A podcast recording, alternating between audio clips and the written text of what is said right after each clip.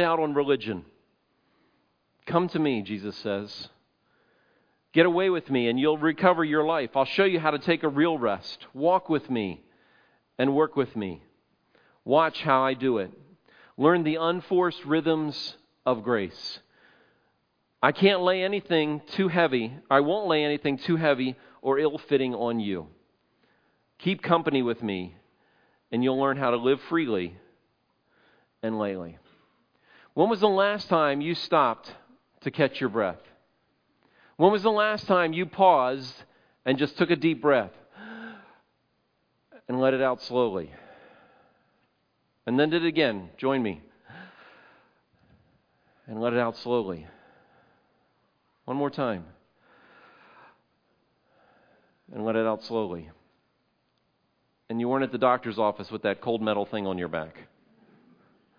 Doesn't happen very often, does it? Doesn't.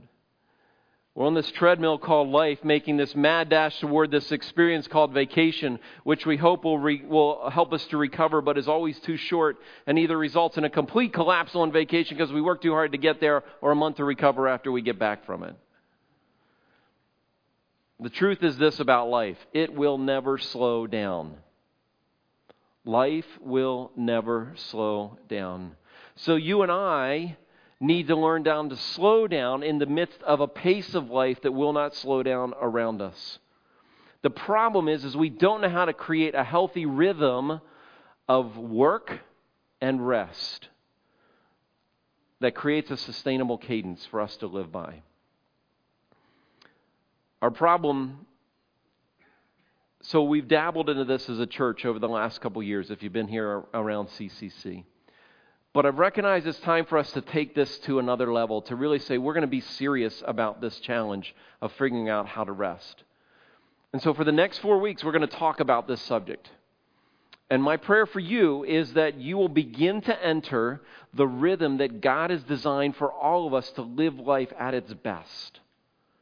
And that you'll begin to enter it and experience enough benefits from it that you'll say, This is worth me changing my lifestyle to do this. We're going to look at four characteristics of resting. The Bible calls this concept of Sabbath, which means to stop.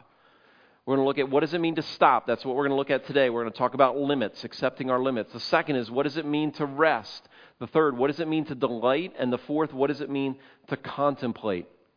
And so, even if you in your life and rhythms, you pause periodically, maybe you take a break from work, I want you to, I want to talk to you about how to engage in that in a way that gives you life and isn't just you're crashing.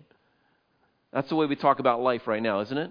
When you have a break, when you have a day off, what do you say? I'm going to what? I'm going to crash. I'm going to crash. That's a pretty rough way to live life when that's how we live. We pour ourselves out and then we crash. I don't think that's what Jesus had in mind. And I'm not sure our Creator had that in mind when He made us. To get us started, let's take a look at the longest commandment in the list of 10 that God gave us, which gives us a pattern for work and rest, a rhythm that brings us great joy and fulfillment. In Exodus chapter 20, verse 8, um, God said this to Moses. He said, Remember the Sabbath day by keeping it holy. Six days you shall labor and do all of your work. But the seventh is the Sabbath of the Lord your God. On it you shall not do any work, neither you nor your son or daughter, your male or female servant, nor your animals, nor any foreigner residing in your towns. For in six days the Lord made the heavens, the earth, the sea, and all that's in them, but he rested on the seventh. Therefore the Lord blessed the Sabbath day and made it holy. And so, over these next four weeks, we're going to look at each one of these elements of, of Sabbath rest the stop, the rest, the delight, and the contemplate. And I hope this will grow and evolve into something in your life that isn't something that you tolerate or you do because you feel like you have to, but you look forward to. You anticipate the opportunity to experience this on a weekly basis. You see, God's plan was never for us to exhaust ourselves all year long, to hopefully have that week long or vacation. But His design for us was to create this healthy rhythm of work and rest, work and rest, work and rest. And so there's an idea that I want you to wrap your minds around this morning as we get started, and that's this. When we refuse to set, accept the limits, When we refuse to accept limits, we set a pace of life that is unsustainable and unattainable. You say that again. When we refuse to accept limits that God has set in our lives, we choose a pace of life that is unsustainable and that is unattainable. You know, a few years ago, my wife and I had the chance to uh, go to Hawaii for an anniversary trip as uh, celebrate our 20, 25 years of being married. And, and one of the things I wanted to do as we went to the Big Island over to the North Shore is um, I'd heard about this place called Half Moon Bay, where uh, President Obama would go and body surf, and I'd done a little bit of that, you know, over in the Jersey Shore, and we've been over there, and uh, so I was looking forward to doing this there, and I thought this could be kind of a fun experience, you know. So um, as um, I went there, when we drove up, we saw these kind of outdoor showers, which that's not uncommon to have them, but people just they stood there for like 10 minutes trying to trying to shower off. I was like, why are they doing that? And then, you know, you see the waves kind of rolling in, and then I started to make my way out in the waves. My wife did not venture into this, uh, this uh, pursue this adventure with me. It was, I was all on my own. So I started to make my way out on the waves. Um, these waves were so strong and were coming so fast that, you know, I would dive underneath the wave. As soon as I got my head up and got my feet down, there was another one, and I would go in again. And then there was another one. There was, and the waves just would not stop. It took me almost 10 minutes to get out far enough that I could turn around and body surf back in. But life feels like that at times, doesn't it? Just a wave after wave after wave. And you can barely catch your breath, and there's another one that comes. And that's why life comes at us at times. And so I turned around and and uh, started to stroke as the next wave pushed me. And I felt like somebody put me in the dryer and turned on high. That's what it felt like. I got flipped upside down. I got turned sideways. I didn't know if I was floating back out of the ocean or into the shore until I had was face first in the sand. That's about then I knew I was on the beach. But I did it again the second time, you know. Um, but it was just nonstop, wave after wave after wave after wave, that you could barely get out to where you could turn around and come in. And then I stood for 15 minutes in the shower and knew why they did that. You got sand everywhere you can imagine places you can't imagine, don't want to imagine. Um, but then a little bit later, we found one of the things we found out about in Hawaii is that there's no private beaches. So every beach is open to everyone. And so you can drive down the road and you can see people's houses. You can literally walk between their houses out to this beautiful. And then we went a little further where there was a break, there was an island or a reef out there would stop the waves, and there would be just this unbelievably pristine beach where the water isn't even moving. And you can see way down deep. And it's just calm and peaceful and at rest. And as I thought about those two paradoxes, I thought that really describes our life, doesn't it? Uh, for much of our lives, it, feels like it's wave after wave after wave after wave, where we can barely catch our breath, and then when we do catch our breath, the only response is we crash. But how many of us long to be at a place of calmness and rest? There's something inside us that just longs for that, isn't there? There really is. And I think that God has something like that to offer to us. But it's going to require us to walk down a road that's not easy to walk. And this subject this morning is not one that I like to talk about because it's a big struggle for me. And that's about embracing my limits. You see, the key to stopping is embracing my limits. You say, what do you mean by limits? It means the things that I'm limited to be able to do.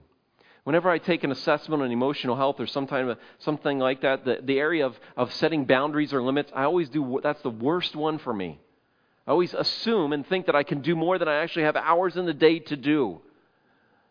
And so this is incredibly hard. I'm, I'm saying this to remind myself as much as I am to challenge you this morning. But the first thing about embracing my limits is I have to see myself the way God sees me as amazing but limited. Amazing but limited. See, God's very clear about his creation. In Genesis 1, God says this He says, I've made man in my own image. In the image of God, he created him, male and female, he created them. We are made in God's image and God's likeness, and that makes us amazing. We're also made just a little lower than the angels. In Psalm David says this. He says, You made them a little, God says this to David, you made them a little lower than the angels and crowned them with glory and honor. And then look at this. He says, You made them ruler over the works of your hands. You put everything under your, their feet flocks, herds, animals, birds, fish, everything that swims. God says, You're in charge of it all. I've created it, I've made it, and you're in charge. And that makes us amazing that we're made in God's image and that we have this incredible responsibility that we're entrusted with. But then, maybe even more valuable than that is that God loved us so much in John 3 that he was willing to give his one and only Son that whoever would perish, that whoever believes in him would not perish, but have eternal life. We're worth so much to God he would give up what he values and treasures the most. And so we're made in God's image to rule his creation, and God gave his son so that we could have a relationship, but that does not make us God. John the Baptist said this here. He said, when people were coming to him and saying, Are you the Messiah? Are you the promised one? He said, No, I'm not the Messiah, but I've come ahead of him. The truth is, when we worry, we take God's place as the one in control of our lives. When we don't admit our own sin, we leave ourselves self deceived. So, what makes us think that we're more important than we are? Well, part of it is our culture. Our culture says you can be anything you want to be, but I hate to tell you, you're probably not going to be Usain Bolt. You're probably not going to be Serena Williams. Likely not going to be LeBron or Tom Brady you know. Probably not going to be Mark Zuckerberg. I hate to tell you. But the truth is, you can be the person that God has made you to be. And not only be the person that God has made you to be, but God has a plan for you to make a difference in your world that nobody else can do except for you. And that makes you amazing and incredible and valuable to God and to everybody around you. But the truth is, we're not God, and we have limits. There's one other thing that has made us think that we're limitless, um, and that's these little things in our back pocket. I want you to watch this video clip and listen to this explanation of them. We know that engagement with social media and our cell phones releases a chemical called dopamine. That's why when you get a text, feels good. Right? So, you know, we've all had it where you're feeling a little bit down or feeling a bit lonely. And so you send out 10 texts to 10 friends, you know, hi, hi, hi, hi, hi. Because it feels good when you get a response. Right? Right? It's why we count the likes. It's why we go back 10 times to see if, and if it's going, if our, my Instagram is growing slower, I, I, I, did I do something wrong? Do they not like me anymore, right? The, the trauma for young kids to be unfriended, right? Because we know when you get it, you get a hit of dopamine, which feels good. It's why we like it, it's why we keep going back to it. Dopamine is the exact same chemical that makes us feel good when we smoke, when we drink, and when we gamble. In other words, it's highly, highly addictive, right? We have age restrictions on smoking, gambling, and uh, alcohol and we have no age restrictions on social media and cell phones, which is the equivalent of opening up the liquor cabinet and saying to our teenagers, hey, by the way, this adolescence thing, if it gets you down. but that's basically what's happening. That's basically what's happening, right? That's basically what happened. You have an entire generation that has access to an addictive, numbing t- chemical called dopamine through social media and cell phones as they're going through the high stress of adolescence. Why is this important? Almost every alcoholic discovered alcohol when they were teenagers. When we're very, very young, the only approval we need is the approval of our parents. And as we go through adolescence, we make this transition where we now need the approval of our peers. Mm-hmm. Very frustrating for our parents, very important for us. It allows us to acculturate outside of our immediate families into the broader tribe, right? It's a highly, highly stressful and anxious period of our lives, and we're supposed to learn to rely on our friends. Some people, quite by accident, discover alcohol and numbing effects of dopamine to help them cope with the stresses and anxieties of adolescence. Unfortunately, that becomes hardwired in their brains, and for the rest of their lives, when they suffer significant stress, they will not turn to a person, they will turn to the bottle. Social stress, financial stress, career stress. That's pretty much the primary reasons why an alcoholic drinks, right? What's happening is because we're allowing unfettered access to these dopamine producing devices and media, basically it's becoming hardwired. And what we're seeing is as they grow older, they, too many kids don't know how to form deep, meaningful relationships. Their words, not mine. They will admit that many of their friendships are superficial.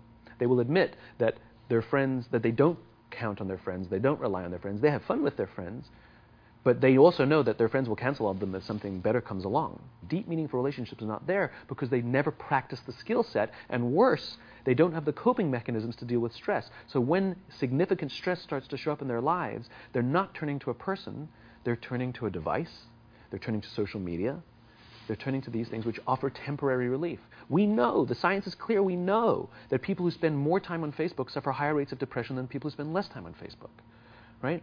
These things balanced. Alcohol is not bad. Too much alcohol is bad. Gambling is fun. Too much gambling is dangerous, right? There's nothing wrong with social media and cell phones. It's the imbalance, right? If you're sitting at dinner with your friends and you're texting somebody who's not there, that's a problem. That's an addiction. If you're sitting in a meeting with people you're supposed to be listening to and speaking, and you put your phone on the table, face up or face down, I don't care that sends a subconscious message to the room that you're not just you're just not that important to me right now, right? That's what happens. And the fact that you cannot put it away is because you are addicted. Right? If you wake up and you check your phone before you say good morning to your girlfriend, boyfriend, or spouse, you have an addiction. And like all addiction, in time, it'll destroy relationships, it'll cost time, and it'll cost money, and it'll make your life worse. Right? Do you realize how powerful this is? It's Hard to believe, isn't it? Makes us feel important, right? Makes us feel valuable, needed. And part of embracing, embracing our limits is seeing ourselves the way God sees me. And that's amazing, but with limits. The second thing we need to look at with embracing my limits is that it's accepting limits as a gift from God. Accepting limits as a gift from God. I want you to take your Bibles and turn to Genesis chapter 2. Genesis chapter 2, there's Bibles down in your seats in the rack in front of you. Don't have a Bible with you. I'm love to have you grab one of those. If you don't have one of your own, feel free to take it with you and, and review these during the week sometime. But Genesis chapter 2, first book in the Bible is Genesis, and just turn to the second chapter. And I want to read a couple verses. They're going to sound a little familiar because we just read um, them repeated somewhere else. Genesis chapter 2, verse 2 says this By the seventh day, God had finished the work he had been doing, so on the seventh day, he rested from all of his work. Then God blessed the seventh day and made it holy because on it he rested from all the work of creating that he had done. Now, in order to make some sense of this verse, we actually have to go back to the previous chapter. So turn back one page to chapter 1, and I want to show you some highlights from chapter 1, which describes God's creation of the world. So in chapter 1, look down in verse, the end of verse 10. In the end of verse 10, God's talking in the middle of the third day of creating, and he closes that time out at the end of verse 10 by saying, God saw that it was good. And then down in verse 12, at the end of day 3, God saw that it was good. And then move down to the end of verse 18. At the end of day 4, God saw that it was good. And then in the end of verse 20, excuse me, 21, at the end of day 5, God saw that it was good. And then in verse 22, as it begins, God blesses the animals and the birds and the, and the fish, and he says, Be fruitful and multiply. At the end of verse 25, as God finishes day 6, he says that it was good. verse 28, God blesses all of mankind, saying, You also be fruitful and multiply and subdue the earth. And then at the end, in verse 31, he saw it all and he said, What? It was what? Very good. Very good.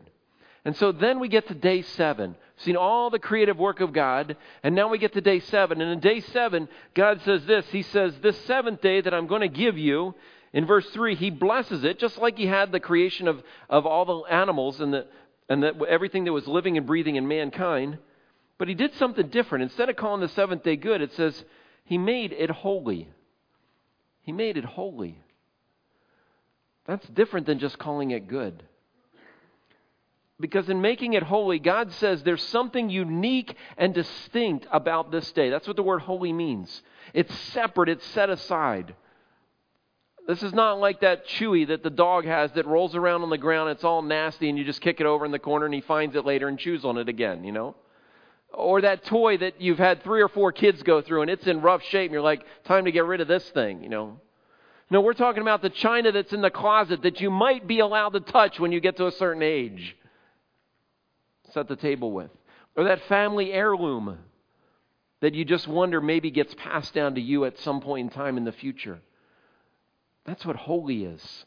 Something unique and distinct and separate. And God says, this day, and look, what he, look at the reason, because on it, he rested. On it, he rested. What did God bless on that seventh day? Did God bless activity? No. God blessed rest. That's what he blessed.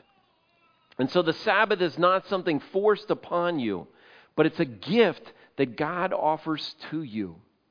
And I hope that over these next few weeks you come to believe that. That a Sabbath, a day of rest, is not something forced upon you.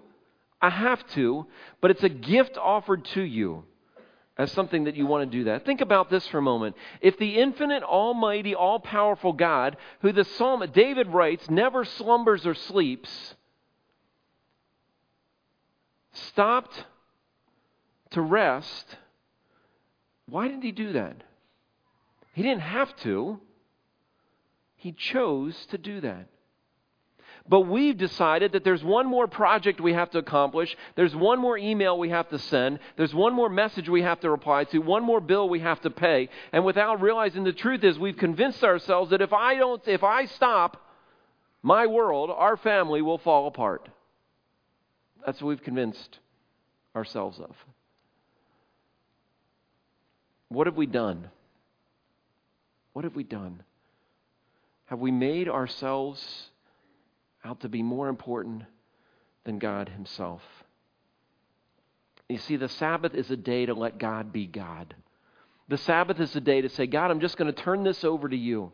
The Sabbath is a day to say, I'm going to trust you with my life, with my problems, with my struggles, with my world. I'm just going to give them to you, and I'm going to choose to step away on that day. Last month we talked about our finances. And there was one core issue we talked about, and that was the issue of trust. And this month we're going to talk about another issue that God is inviting you to trust Him, and that's your time. Your time. And in our culture today, time is more valuable than money, isn't it? It is. And God says, Will you trust me with your time. You know, we all have things that put limits on us. I'm taking this medication right now. It's called a beta blocker. It puts limits on some things that I can do.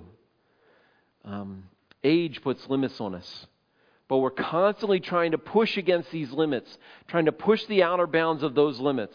You know, we see it today in professional athletes who know they have this limited window of time that they're going to be at the top of their sport and very effective. They're doing everything they can just to stretch it out just a little bit more. Special diet, special sleep regimen. They have sleep specialists. They have personal masseuses. They float in salt baths. They do anything they can just to stretch that limit just a little bit more. And even though we might not be at the skill level they are, how often do we believe that to be true about ourselves? You know, when I call my dad, who um, I'll call him a workaholic. He might not admit to it, but I'll call him that. Um, I'll often say, "How you doing, Dad?" And he's like, "Oh, son, he's got got so many things to do. Got a long list of things to do." And I'm like, "I'm like, um, you know, well, Dad, those things will be there tomorrow. And if you're not here tomorrow, someone else will decide if those things are important." And he laughs about it, you know. But there's always this unfinished list of things that never get done. And um, Pete Scazzero, in his book Emotionally Healthy Spirituality, says this. He says, "Life this side of heaven is an unfinished symphony." We accomplish one goal and then immediately we're confronted with new opportunities and challenges. But ultimately, we'll die with countless unfinished projects and goals. That's okay. God is at work taking care of the universe, and He manages quite well without having us to run things for Him. When we're sleeping, He's working. So He commands us to relax, to enjoy the fact that we're not in charge of the world, that even when we die, the world will continue nicely without us. We can go back to that verse that I read earlier from Matthew 11, 28 through 30. The first part of the verse says, Are you tired, worn out, burned out on religion? Come to me, get away with me, and you'll recover your life. Just a different translation taken from the message. But it just reminds us of what Jesus offers, of what he invites us to do. And as I said to you earlier, this is one of my greatest struggles. And then some of it comes from being a firstborn. Some of it comes from having responsibility put on me at a young age, and I just kind of grabbed onto that and took on more than I should. But the result is I still have to wrestle with this. I still have to decide if I am going to come to Jesus, if I'm going to get away with Him, and I'm going to learn from Him. He certainly had demands on his life.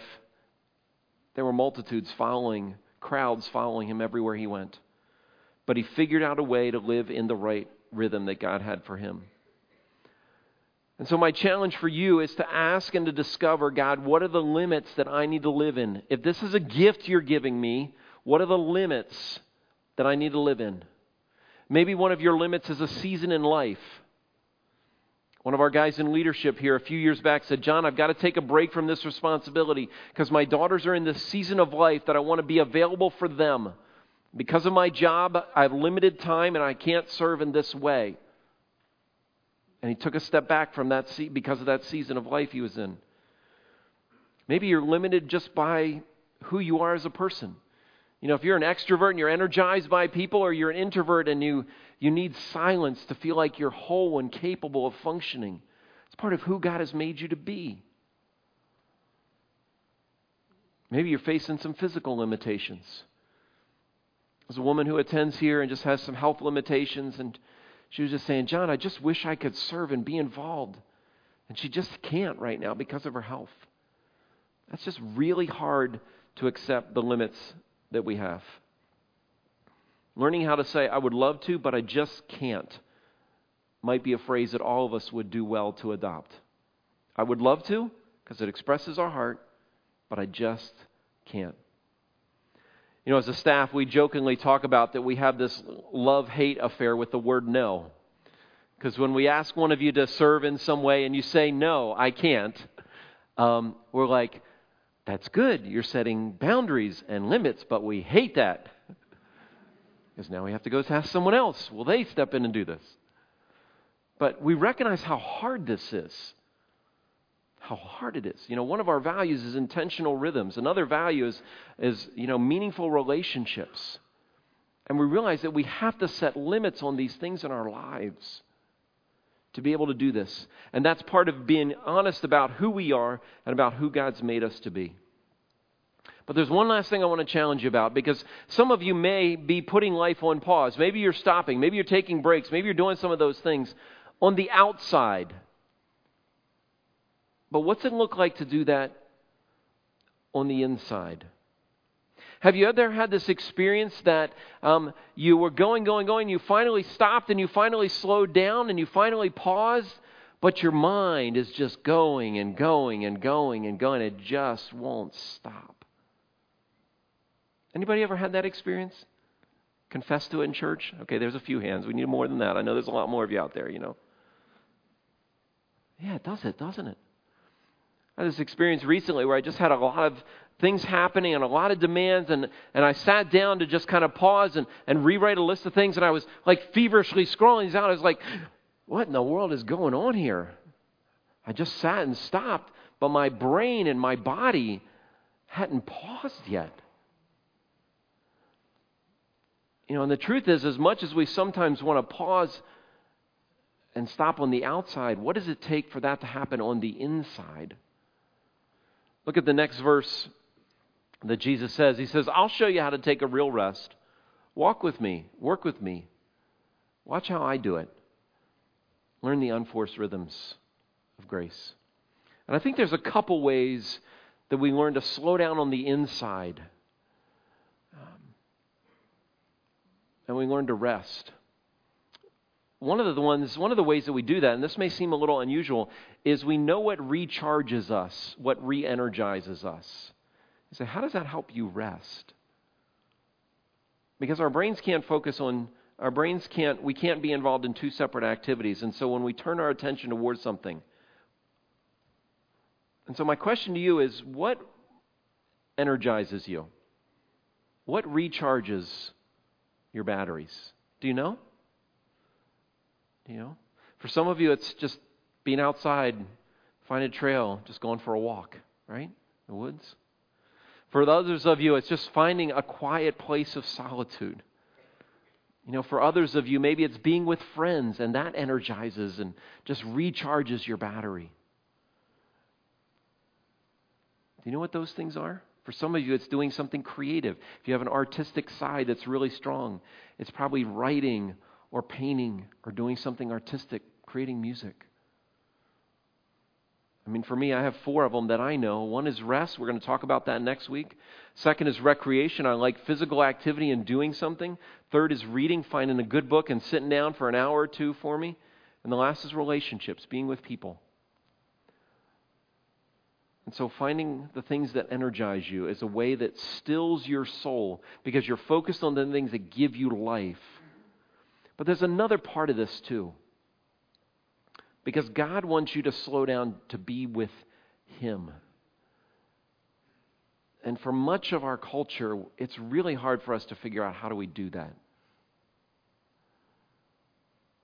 We're going to spend some time over these next couple weeks to talk about what that looks like. And it doesn't mean doing more. It's not what it means. But I want us to just engage in just being quiet before the Lord this morning. I'm going to read a couple of uh, verse to you and I just want you to repeat it quietly back to me. So I'm going to ask everyone if you just close your eyes, set aside all the distractions around you. And as I read this verse, I want you to sit quietly with it. Remind yourself of God's truth and ask God to use this to even slow your heart and mind down right now. Okay? Here we go. Be still before the Lord. Repeat, uh, repeat it after me. Be still before the Lord and wait patiently for him. Be still before the Lord and wait patiently. Be still before the Lord and wait. Be still before the Lord. Be still. Be.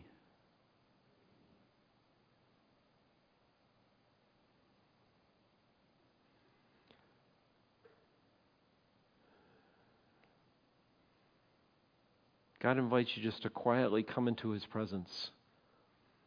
Part of embracing limits is just discovering what is it going to take for you to be still in the presence of God. And sometimes that's with Scripture. Sometimes it's other things that energize you and reinvigorate you. But I hope that over these next few weeks you're able to see this gift of this idea of Sabbath as being a gift that God is offering to you. Don't be surprised as you enter this that you're going to have people that you love, family, spouse, kids, that are going to push back and say, I don't know if we need to do this. But remember, God is offering this to you as a gift. As a gift. And He's saying, I want you just to pause. To pause. And Jesus says in that last verse in Matthew 11, he says, If you keep company with me, you experience a new way of living life. And so as you leave this morning, I want to challenge you to ask yourself what limits do you need to embrace in your life? Where do you need to say no? So that you can say yes. What do you love to do? What brings life to your heart and soul that you have stopped doing because the waves of your responsibilities have buried it? And as you slow down and stop, how are you going to meet and be in God's presence this week? This week. We're going to talk more about this over the next few weeks, but my hope and prayer is that maybe even this afternoon, maybe just you, maybe your family say, you know, let's just put all these things in the other room and turn them off for just a few hours. The world will still be here when we come back.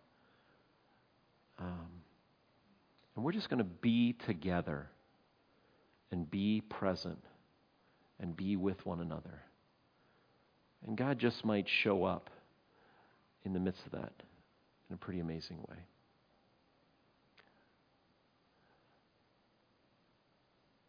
Father, as we close this morning, I just pray that you would Help us to be honest with you about where we're at right now on this subject. No one likes to admit that something has a hold on them, that something that they're addicted to something. But if the first service was any indication, we've all been challenged about that this morning. And so, Lord, I just pray that uh, as we face this challenge of stopping and trying to get out of the waves that are just pummeling us, God, um, that you would help us to do that. God, sometimes it's not even anyone putting a responsibility on us as much as our own guilt that we feel because we're not doing something productive. And so, God, help us to see the pattern and rhythm that you created, that you have given for us to live. And, Father, as we try to figure out how do we live this out, that we would see the Sabbath as a gift, not as something that we have to do, but something that you offer to us every week from your hand. Help us, God, to do this. We can't do this on our own. In your name we pray.